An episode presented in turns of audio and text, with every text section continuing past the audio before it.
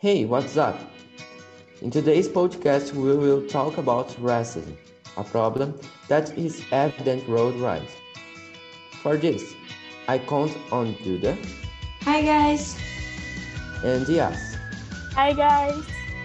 As well as two guests who help us to understand this problem. Thiago. Hey, guys. And Leticia. Hi. My first question goes to both. As much as we'll try to raise the matter and say that there is no prejudice and discrimination, racism knocks on the door every day and in different ways, not only in Brazil, but worldwide. Do you think education is a solution to this problem?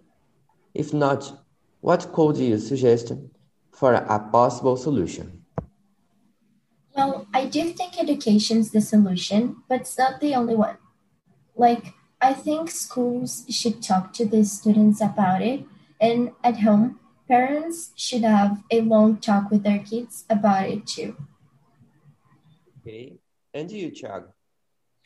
In my opinion, education is the first step in combating racism being very important in several aspects of a person's life.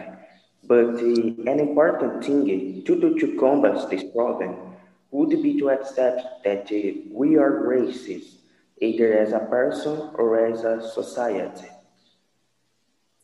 Some data indicate to that racism in the larger linkage to social, to social inequality. Not for nothing. The topic continues to be debated in the streets, in the academy, and in cultural production, with song, books, and films dealing with racism that lives within the social structures. How do you deal with racism? Honestly, I abhor racism. Like, I just can't accept the fact that people are raped every single day because of I don't know, like their ethnicity or because of their skin color. It's not right. Have you ever witnessed such a sense? Yes, I remember one time when I saw an Asian girl being called bad nicknames based on her racial characteristics. At the time, I was five years old. When I came back to my house, I told, but uh, aren't we all human? Oh, we are recording this podcast on Black Consciousness Day, which is a tribute to the Day of the Dead of Zumbi, an important black man who fight against slavery. Do you think slavery still exists? What other important names in this fight against discrimination can you name? Yes, I unfortunately believe that slavery still exists and this terrifying act has many forms.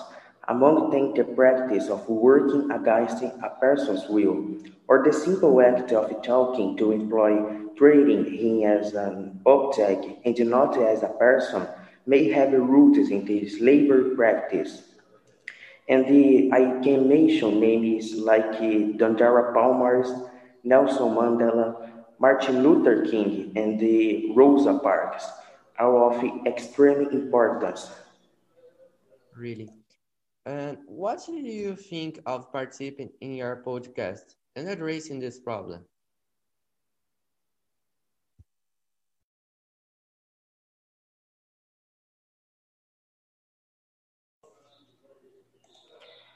I really thank all of you for the opportunity. I couldn't be happier, and I believe that this topic is something very important to be addressed in society.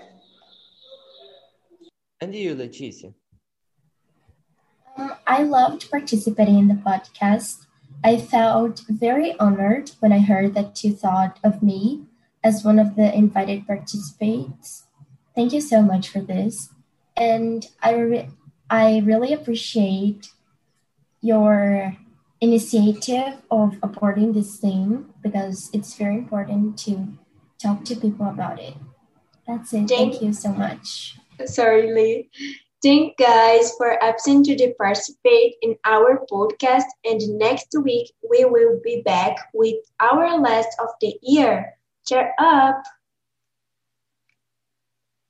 So we finish another podcast. Bye, guys. Bye. Bye bye. Goodbye, guys. See you.